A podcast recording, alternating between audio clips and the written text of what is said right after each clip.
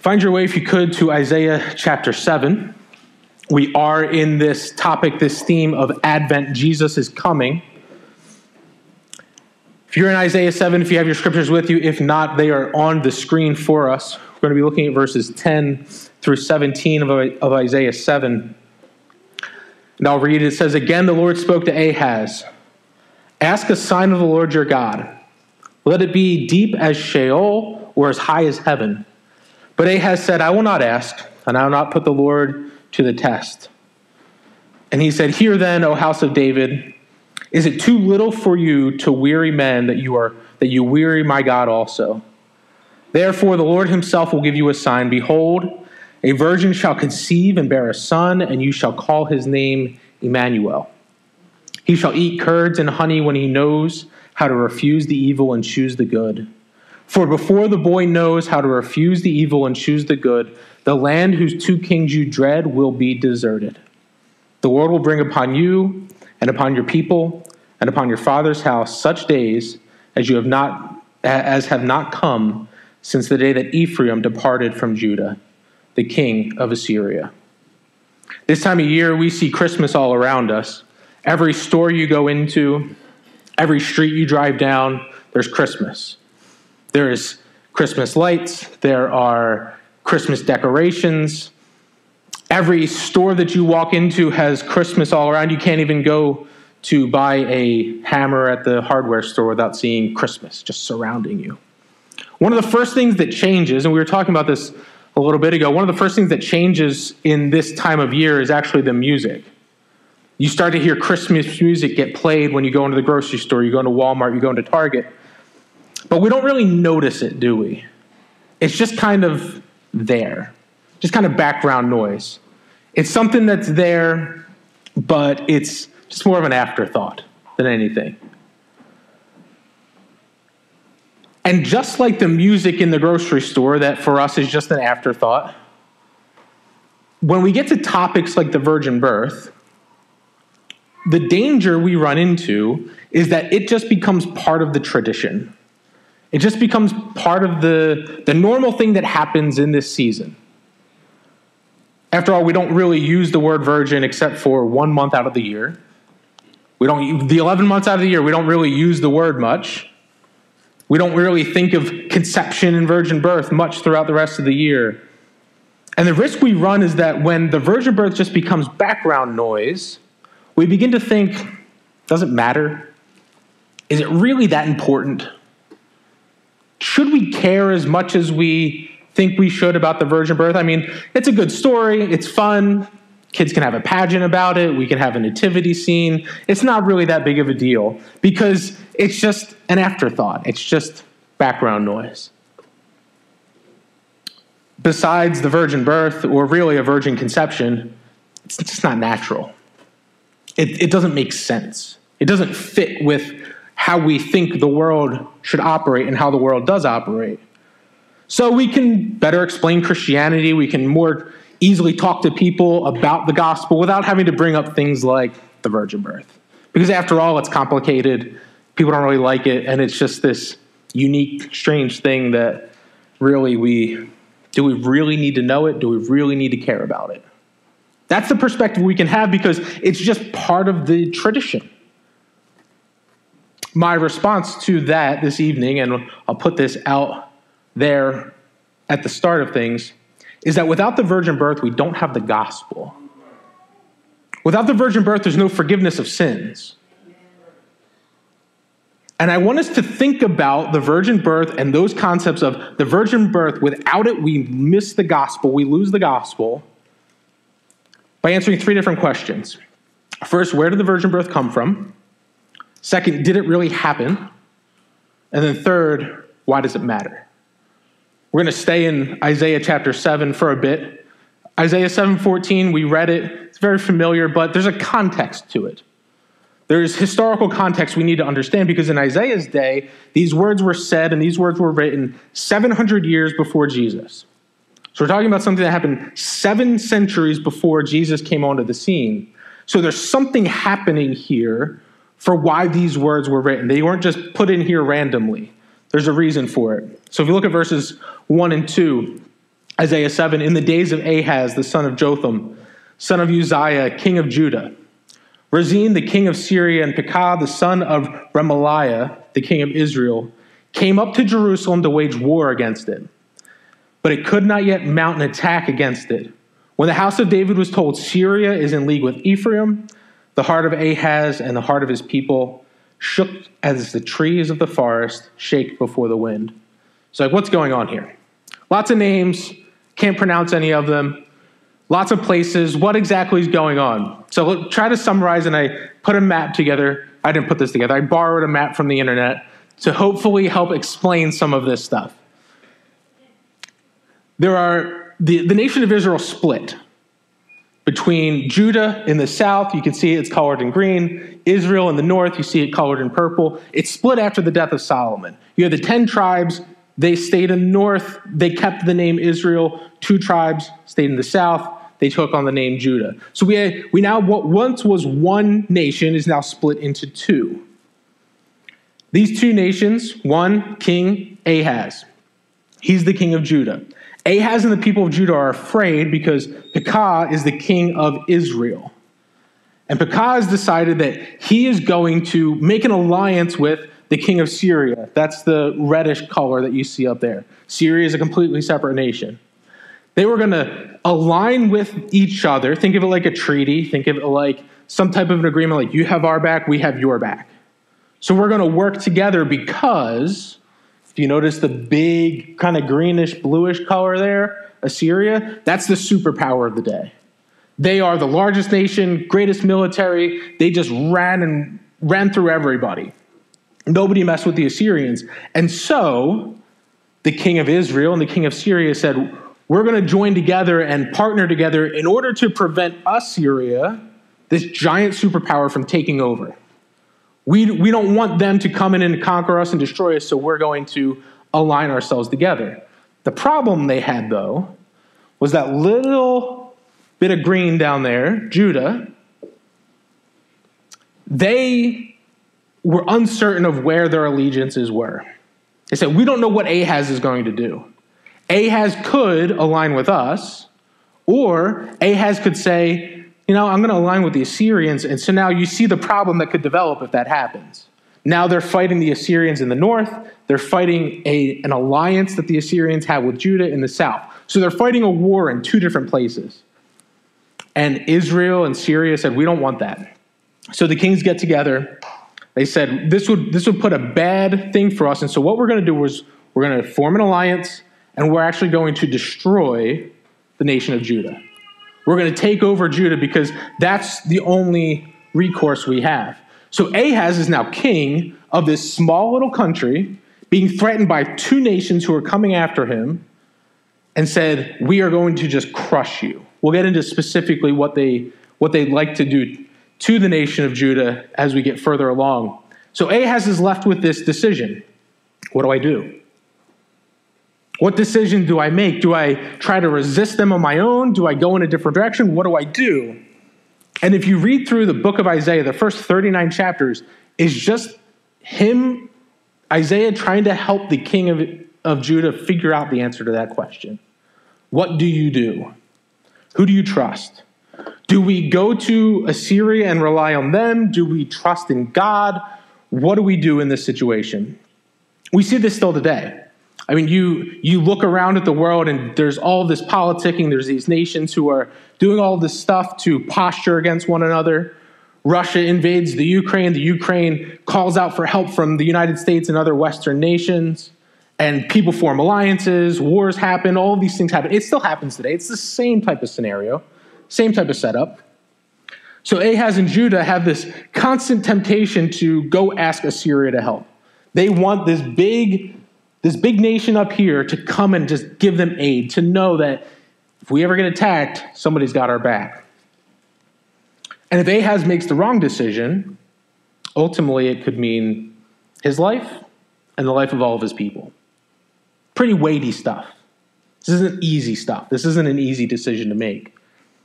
And it's different for Ahaz to go call for help. We think of calling for help as pretty easy. You press three buttons, 911, and you get help comes right for you. Your house is on fire, 911, fire trucks come, they help you, they save you, they save your property. It wasn't like that then. Not only did you not have the convenience of just pushing a couple of buttons, but if you were to align yourself with another country and say, we're going to have this covenant together where we're going to have each other's back, what it meant was for a nation like Judah, a small country, aligning themselves with a giant superpower, it meant Judah is subservient to Assyria now. And what that means is not just we're going to serve you, it means we're going to take all of your gods, we're going to worship all of your gods. We're going to start to, instead of worshiping the true God, we're going to worship all the Assyrian gods. We're going to pay you taxes. We are just going to let you do whatever you want so that Assyria, you protect us. That's the dilemma for Ahaz at this time.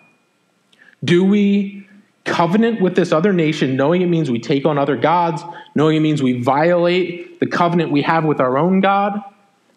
Or do we trust that God is going to do something for us? Let's go to verses 3 through 6, chapter 7. Isaiah meets Ahaz. Says, The Lord said to Ahaz, Go out to meet Ahaz, you and Shear-jashub, your son, at the end of the conduit of the upper pool at the highway of the washer's field and say to him, Be careful, be quiet, do not fear. Do not let your heart faint because of these two smoldering stumps of firebrands. At the fierce anger of Rezin and Syria and the son of Remaliah, because Syria with Ephraim and the son of Remaliah has devised evil against you, saying, Let us go up against Judah and terrify it. Let us conquer it for ourselves and set up the son of Tabeel as king in the midst of it. So Isaiah goes and he meets Ahaz, and they, they discuss how this alliance of Syria and Israel plans to conquer Judah and, and set up a puppet. They essentially want to set up a puppet king that will do what they want.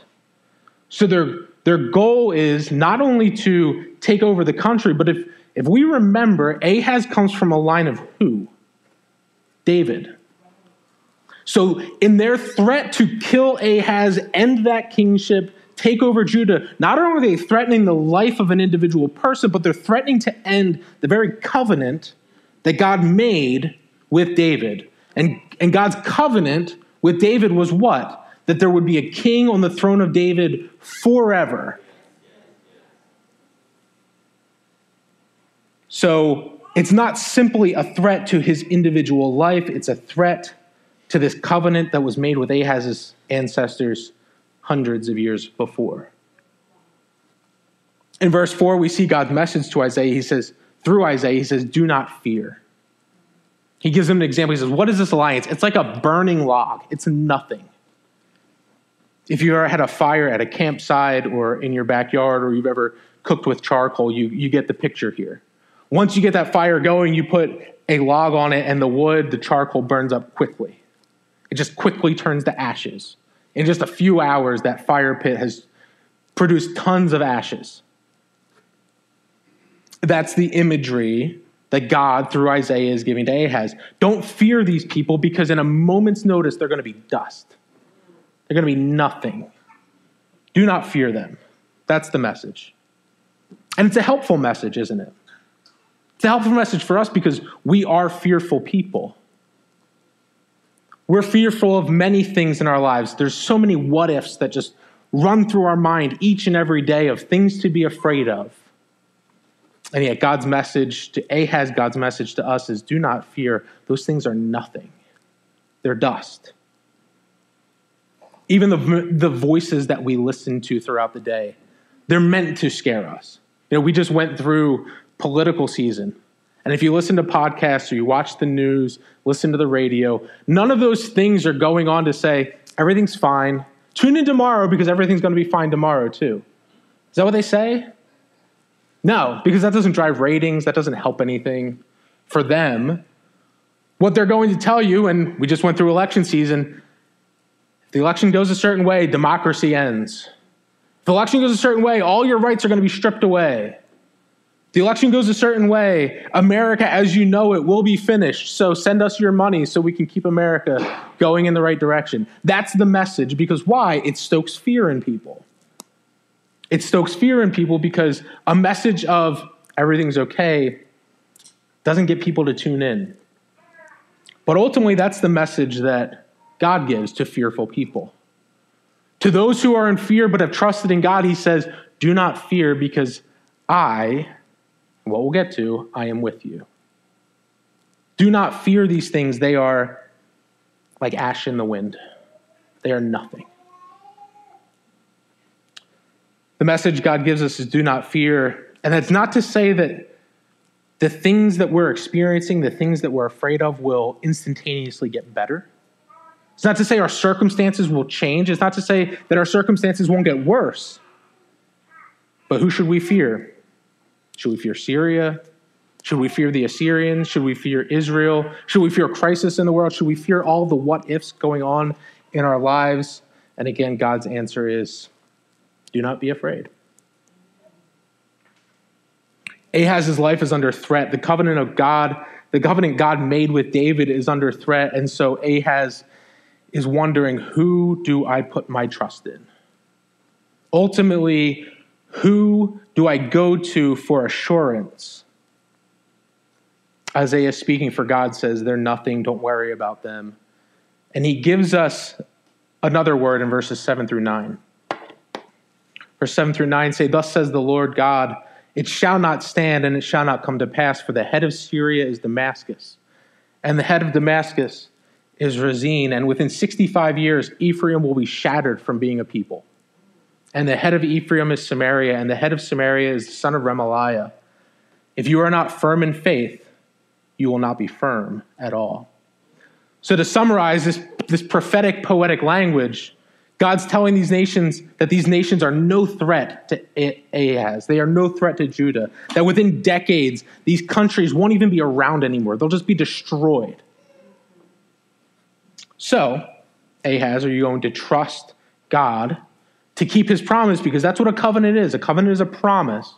Are you going to trust God to keep his promise that the line of David will not end?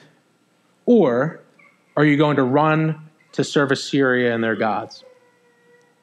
Ahaz is in a position to choose between short term relief and long term promises. Because it'll feel really good to have this backup from Assyria. It'll feel really good in the short term to have this giant nation knowing I can trust in them, I can rely on them. And in the immediate, it sounds great, but what it does is it gives up on the very promises that God has said are there for you. And God ultimately says it's a matter of faith. He says, if you are not firm in your faith, you will not be firm at all. He says, Ahaz, you can't see what's going to happen in this next decade, 60 years from now, but I do. So what you need to do is operate by faith, not by sight. Even though you can't see what's coming, I can see what's coming. So trust me. We had we all have these things that seek to just crush us, that seek to overwhelm us, but God's word to us is to trust him. It means to trust him with our grief, it means to trust him with our sadness. Trust Him with our fears, trust Him with our worries. Trust Him that His long term promise to, to us far outweigh, far outlast any short term relief from the difficulties we have today. Trust Him that there is an eternal glory waiting for us. And that eternal glory waiting for us far outweighs whatever suffering we deal with today that the sufferings of this present time pale in comparison to the glory that will be revealed to us one day. That's the long term promises of God. This brings us to verse 10. We've already read these verses, so we won't read them again. But the Lord says to Ahaz, Ask a sign. Ask me anything. Ask me something and I will do it. Now, normally when we look at scripture and people are asking for a sign from God, it's it's usually seen as a negative thing, usually seen as some type of unbelief. You don't ask signs of God because in asking a sign of God, what you're saying to God is prove it. Prove to me that you are who you say you are. One of the best or worst examples, depending on your perspective, is Jesus hanging on the cross. The Pharisees, the religious leaders, say to him, If you would just come down and show us, then we would believe. They're not actually looking for proof. They are showing their heart of unbelief in that moment. The difference here, though, is that God's actually asking, God's actually telling Ahaz to ask.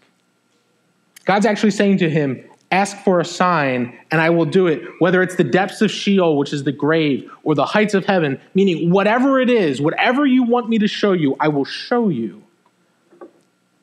so that you will believe. As we read already, Ahaz refuses to ask. And we think, well, that's a pretty humble response, right? He's refusing to ask. That's a humble response. But one thing I want us to consider when God comes to you and says, Ask me anything, you ask him something. If he says, Ask me for something, you ask him for something. You don't say, No, I'm not going to do that. God's not impressed with Ahaz's piousness. Because you see, the very act of asking for something suggests that you believe you are dependent on someone for something. It demonstrates a dependence on the one being asked. So when, when I ask for something of my wife, I'm dependent on her for that thing I've asked for. Kids are great at this, especially during Christmas. They give you the list of everything they want, right? They hand you the list video games, toys, a football, whatever the whatever it is today. I don't what it was video games and footballs for me when I was young. Nowhere on that list do you see sweaters, socks. Sorry, Chris, you're probably not getting books on that list from kids either, although it's a good investment. But they're, they're giving you that list. They're asking for these things. Why? Because they're relying on you to get the things that they want. Now, there's very selfish ways of asking for things. That's a completely different topic, completely different sermon. But the very act of asking suggests that you are dependent on the person you're asking something of. This is one of the reasons we pray. One of the reasons we pray to God is because we are demonstrating our reliance and our need of Him. So we ask of God to demonstrate the fact that we need God. And if we were to say, well, I don't need to pray, all that does is show our heart of unbelief because we don't actually we're not we're saying in that moment, we don't actually need God for anything, so why bother praying? That's unbelief. So Ahaz says to God, I'll not ask you anything. And he's showing that unbelief. He's showing not a humble reliance on God, but an unbelief in God. So God says, I'm going to give you a sign anyway. You don't want to ask for one, I'm going to give you one. Verse 14 Behold, the virgin shall conceive and bear a son, shall call his name Emmanuel. This is quoted in Matthew chapter 1 to give us some context for these verses. Joseph is sleeping. He has a dream. An angel comes to him in that dream and says, Don't worry about marrying Mary. Take her as your wife. The, the baby she has inside of her is from the Holy Spirit. She's been conceived of the, this baby's conceived of the Holy Spirit. So don't be afraid. There's this special, unique pregnancy that Mary has. So, verse 21 to 23 she will bear a son. He shall call his name Jesus for he will save his people from their sins. All this took place to fulfill what the Lord had spoken by the prophet, which is Isaiah. Behold, the virgin shall conceive and bear a son. They shall call his name Emmanuel. And then Matthew gives us a note, which means God with us. So Matthew uses this verse written over 700 years before Jesus was even born. And he says, that verse is about Jesus. But here in Isaiah, God's giving a sign to Ahaz. So you might be thinking, why or how does a child born 700 years later help Ahaz now when he's got two countries knocking on his door, ready to kill him? To answer that, go to Isaiah 8. Isaiah 8, verses 1 through 4. The story continues, and I'm not going to read these, but the story continues where Isaiah goes to his wife, he sleeps with her, she becomes pregnant, and they have a son, Maher Shalal Hashbaz. Anyone who did not name their kid that, you missed an opportunity. Just letting you know. Should you have an opportunity in the future, there's a good name. Maher Shalal Hashbaz. This is the sign for Ahaz.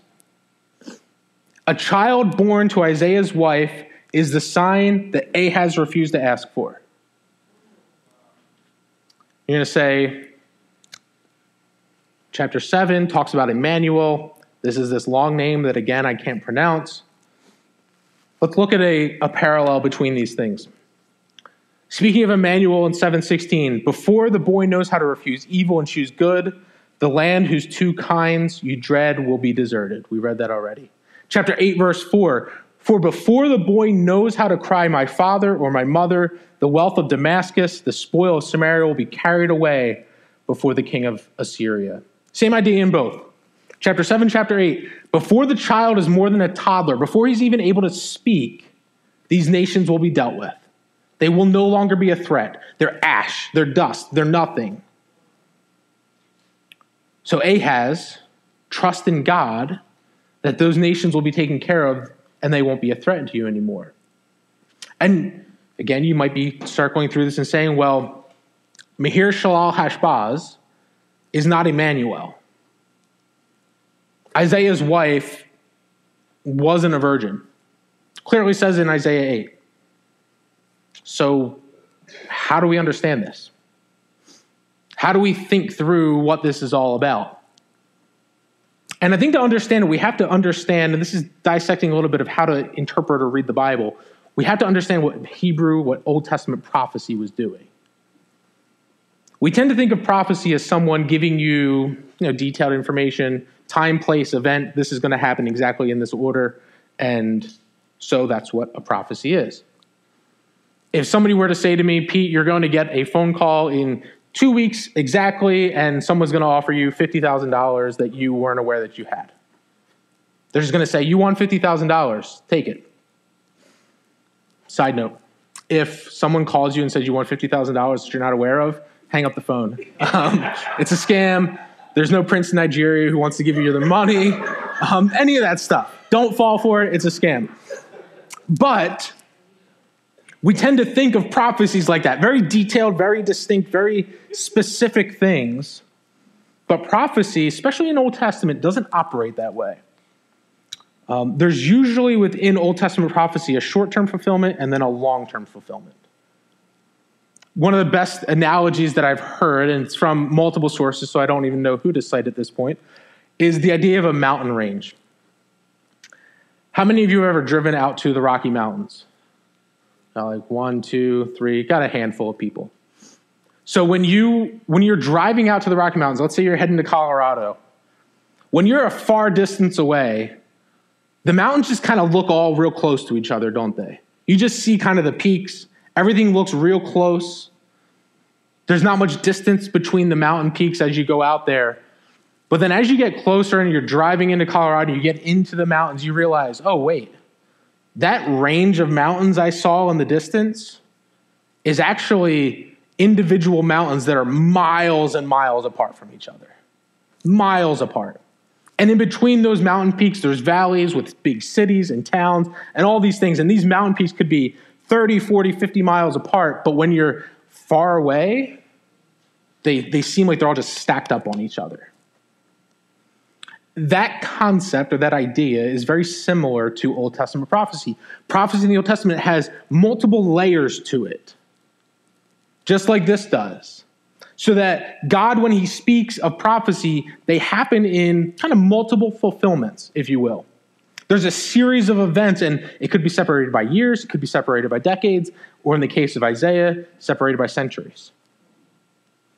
Because the first fulfillment of the sign that God gives to Ahaz is a child born to Isaiah and his wife. Not of a virgin. Child's technically not Emmanuel, but he is a sign that points to a future fulfillment, a second fulfillment that would happen. A sign that God is going to be with his people. Just like Isaiah's son was a sign that he would be with Ahaz and the people of Judah, there's a future fulfillment of a son who will be born that will be with his people. And ultimately, that leads us to our second question Did the virgin birth really happen? We've already read Matthew, but Matthew certainly believed it happened. What's remarkable about the writings of Scripture is when somebody wants to prove something in, in Scripture, we just went through Romans, Paul spent so much time proving things.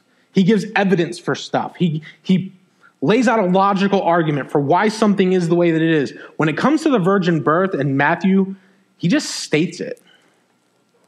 He doesn't prove it. He doesn't even try to prove it. He doesn't give you, here's the 10 reasons to believe in the virgin birth. He doesn't do that. He just quotes the verse, states it, no controversy, no proving it. It's just there. It's just a reality.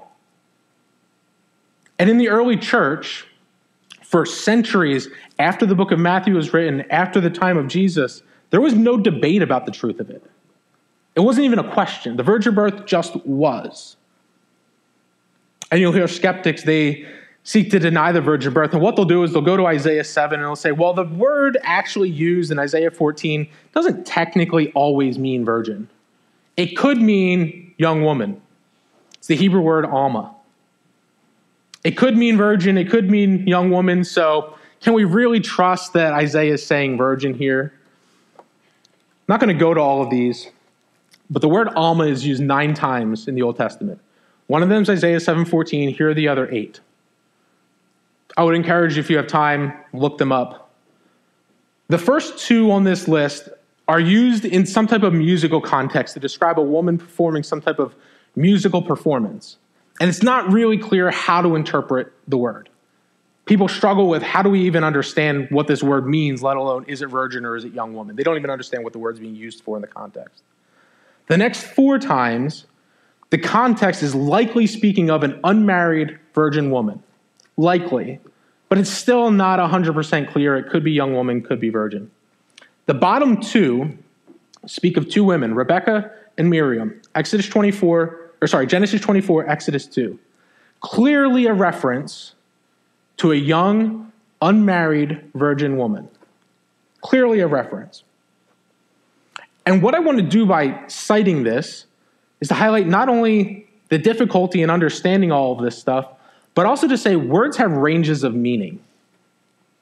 If I was to say the word bark, what comes to your mind? Some of you with a dog are probably thinking of a dog barking. Some of you are thinking of a tree. Some of you who may have had some type of military background, you might be thinking about a commanding officer barking orders at you, somebody yelling at you. Same word, what changes the meaning of that word? The context of it. Wherever the context of the word Alma in the Old Testament is clear, it always means, without a shadow of a doubt, virgin. Always means it. Where the context is clear, it always means virgin. There's a Greek translation of the Old Testament called the Septuagint, translated around 300 BC. So Isaiah written 700 BC, the Septuagint translated 300 BC, 300 years before Jesus. It was the Greek translation of the Hebrew text. Actually, it would have been the Bible for the early church. Would have been the Bible for the New Testament authors. They actually quote from the Septuagint more than they quote from the Hebrew itself. When they translate Isaiah 7:14 from Hebrew into Greek in the Septuagint, they use the word parthenos. The word parthenos is always virgin. There's no other translation for it. There's no other option for it. It is always the word virgin. So the argument that the word could mean young woman, it could mean that Mary wasn't actually a virgin, it really doesn't hold up to textual scrutiny when we look at the Hebrew Bible, doesn't hold up to textual scrutiny when we look at the Septuagint, the Greek translation of the Hebrew Bible. You might also hear some skeptics say, well, they just stole the virgin birth idea from other like pagan cults. There were pagan cults around. They all have virgin birth theories. I mean, even Star Wars has one for all your Star Wars fans. Star Wars has a virgin birth in there too. So obviously, Christianity is not unique. It just borrowed from these other belief systems. I'll say a number of things that are a problem with this skeptical perspective. First, the idea of a, of a God man born to a virgin saving his people it didn't exist before the rise of Christianity. You can't find one single solitary source before the time of Jesus that speaks of, that speaks of a similar story to Jesus. It doesn't happen. All of them are post Jesus. Second, all the pagan stories of this supposed virgin birth are all after the events of Jesus' life. Meaning that every one of those cults, every one of those pagan sects, they adopted the story of Jesus and brought it into their own religion. They, they stole the story of Jesus and they mimicked it, his conception and his birth, in order to make their sect, make their cult feel a bit more reasonable. Third, this speaks to the culture in, Jew, in Jewish culture, really. But the question would be why would a bunch of Jewish men start a church, steal a bunch of ideas from pagan cults, and then try to convert a bunch of Jews with it? That doesn't make any sense. Jewish, Jewish people wouldn't have done that. They would have sought to make the gospel as easy to believe as possible if it was fake. They would have wanted to gain a ton of different converts. And so their goal, if it was all fake, would just be make this as easy to believe as possible. So why would they put in something as supernatural, miraculous, and have to explain away as a virgin birth? They wouldn't have done it unless it was true. It's the only explanation. Now, maybe you are somewhat skeptical. You're like, well, this whole thing just sounds weird. Virgin birth can't happen. If that's you, the question I would ask you is where you think this whole thing doesn't make sense, what are some other things in this world that you take for granted? What are some other things in this world that you would say, it doesn't really make sense, but I just kind of go along with it? I believe it anyway, even though it doesn't make sense. When you have an opportunity, Google disappearing lakes. You'll find a list of lakes that have just disappeared from the face of the earth. No longer there. Sometimes scientists have an explanation. There's a sinkhole, all the water just runs into the earth, the lake's gone. Other times, scientists have no clue. The smartest people in the world have no idea how a lake that was once massive, it was, there's one lake that was actually the fourth largest lake in all of Asia, just gone. Why? They have no, they have no idea. There are other things that we take for granted. How does your phone work? How does the internet work? Maybe a better one. How does, how does medicine work? We have a pharmacist here who might know a little bit about that. I don't know how it works. The doctor, the pharmacist says, take this, you'll feel better. I pop a pill, I feel better. But I don't know how it works for most of human history, taking pills to get better would have been like a fairy tale. It would have been this like voodoo weird stuff. Just this make believe stuff. You pop a pill, your head feels better. For centuries and centuries before really the last hundred years, that wasn't a thing. But now we accept it. Why? Because we trust the doctor, we trust the pharmacist, we trust the person who's giving us the pills. And you know that if you talk to the right person and you ask the right questions, they'll be able to hopefully explain it to you. I'll say this could it not be the same with the miracles of the Bible? Could it not be the same specifically with the virgin birth? That before we just shrug our shoulders and say, nah, stuff like that can't happen, could it be that there's someone with infinite intelligence, infinite knowledge, who understands how everything works, and one day we can meet him face to face. We can ask all the questions we want, and he will give us all the information we want. Someone smarter than doctors, smarter than scientists. He made the universe. He knows all the answers to all the questions we don't even know to ask. Could it be that there's someone there that knows how all this stuff works, and we just simply need to trust him? That what the Bible says about the virgin birth is actually true. That there's this mysterious, miraculous pregnancy where a child is in the womb of Mary by the power of the Holy Spirit, even though Mary never slept with a man, and this girl gives birth. Can I just present before you? That's, that's a possibility. Just like you trust in the medicine that you take, just like you trust in the phone that you use, even though you don't have all the answers, we can trust that the story and the miracles of the Bible are true because there is a God behind all of those miracles who has all of the answers. Takes us to our third question why does it matter? You might say this is interesting stuff, Isaiah's son, disappearing lakes, but does it really matter? There was a, over a decade ago, there was a pretty popular author. He said, Look, what if we, through DNA testing, found out that Jesus actually had a dad named Larry. Would that change anything? Should that change anything? Would it really matter? Can't we just say and believe all the same stuff about Jesus, even if he had some earthly father named Larry?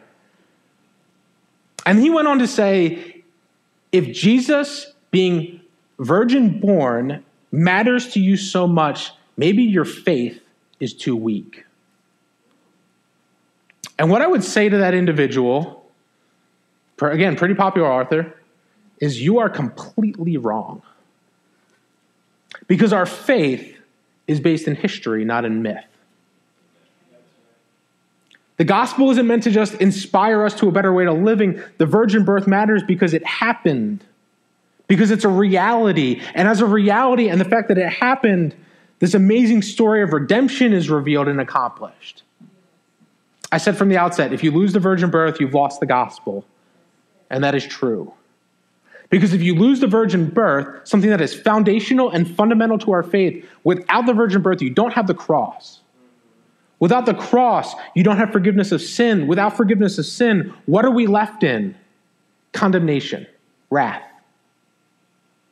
We stand before a holy and a just God who has no choice in that moment to, to, punish us. If all he sees on us is condemnation and wrath, all he will do is punish us for the rebellion that we have had against him. So if we lose the virgin birth, we lose salvation. We don't have heaven. We don't have God without the virgin birth. You know, we're not a church who studies catechisms together, and I don't think I put this up here. I didn't. So we'll just settle on that verse. We don't study catechisms a lot. I know some of you may have done this with your, your kids in the past. But there's a catechism called the Heidelberg Catechism written in 1563. It asks this question about the virgin birth What does it mean that he was conceived by the Holy Spirit and born of the Virgin Mary? Here's the answer the catechism gives that the eternal Son of God, who is and remains true and eternal God, took to himself through the working of the Holy Spirit from the flesh and blood of the Virgin Mary a truly human nature, so that he might become David's true descendant like his brother in every way except for sin. I want us to notice the first line who is and remains true and eternal God. In becoming one of us, Jesus did not cease to be who he was. He's not a transformer, he's not a shapeshifter. I've been on a streak of Harry Potter examples in sermons recently, so here's another one in Harry Potter, there are characters who are able to change from themselves to animals. One moment it's a man, one moment it's a woman, next thing you know, it's a dog, it's a cat, it's a rat, depending on the person that it is. That is not Jesus. He didn't take off being God to become man. And it's in the virgin birth that we can wed Jesus' divine nature, 100% God, with Jesus' human nature, 100% man, and bring them together. And without the virgin birth, that doesn't happen. Because you see, a man sits as king over all the world. A man, the God man, sits on the right hand of the Father, ruling over all things. And it's because of the miracle of the virgin birth. So, yes, it does matter that Jesus didn't have an earthly father named Larry. It absolutely matters. Because Jesus, the Son of God, born to Mary, comes to us as a man in the flesh and the image of Adam, but he does not come to us through the line of Adam. Because Adam's fallen race needs someone to redeem it. All of us in need of redemption because we are sinful by nature at birth, and so we need a Savior.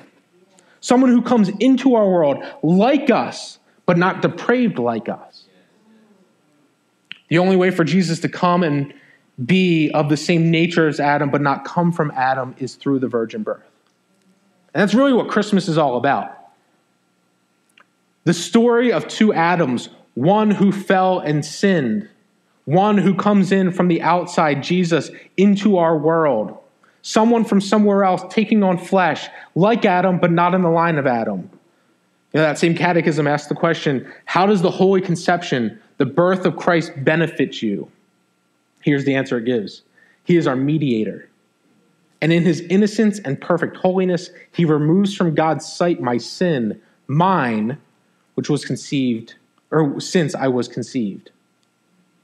This is why the virgin birth matters, because Jesus did not inherit the curse of depravity.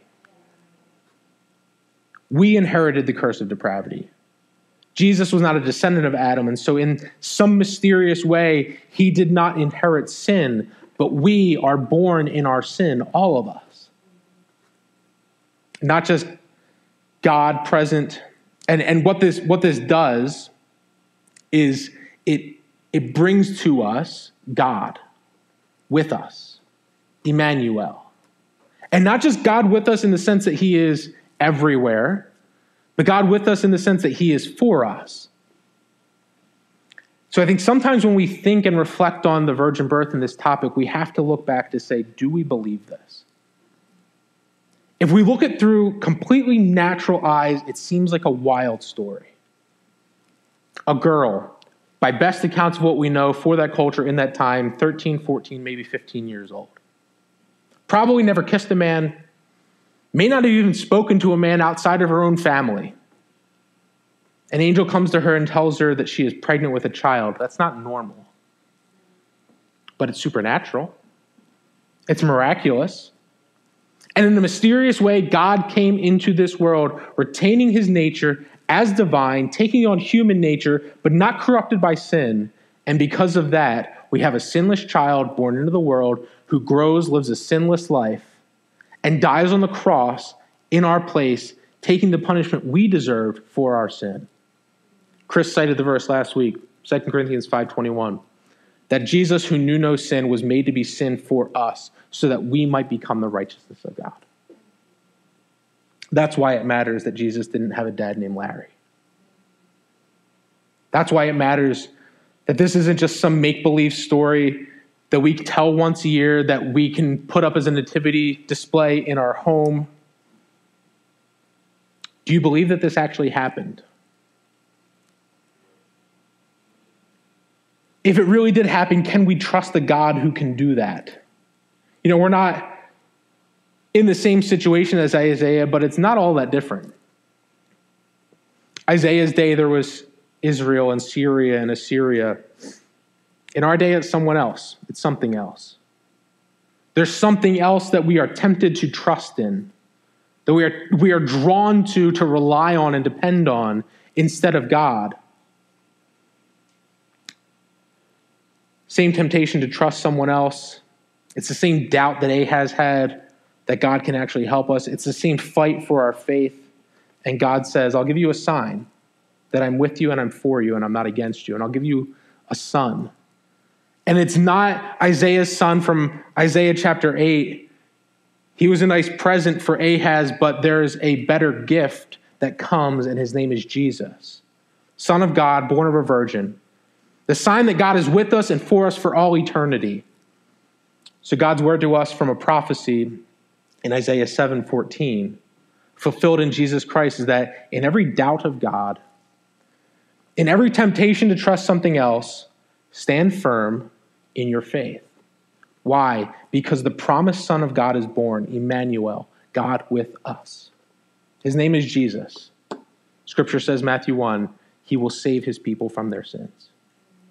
That's the promise that we have because of the virgin birth. If we don't have the virgin birth, we don't have that promise.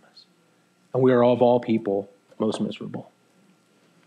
We celebrate communion each week at Eternal City.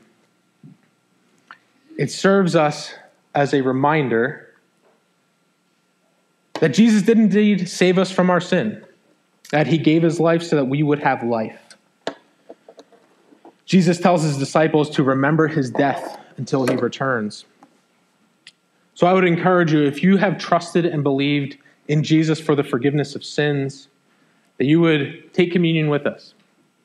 Um, there'll be some individuals walking around with passing out juice and crackers, and we're going to, to sing a song momentarily, and we will come back and remember Christ together as we take communion as one church.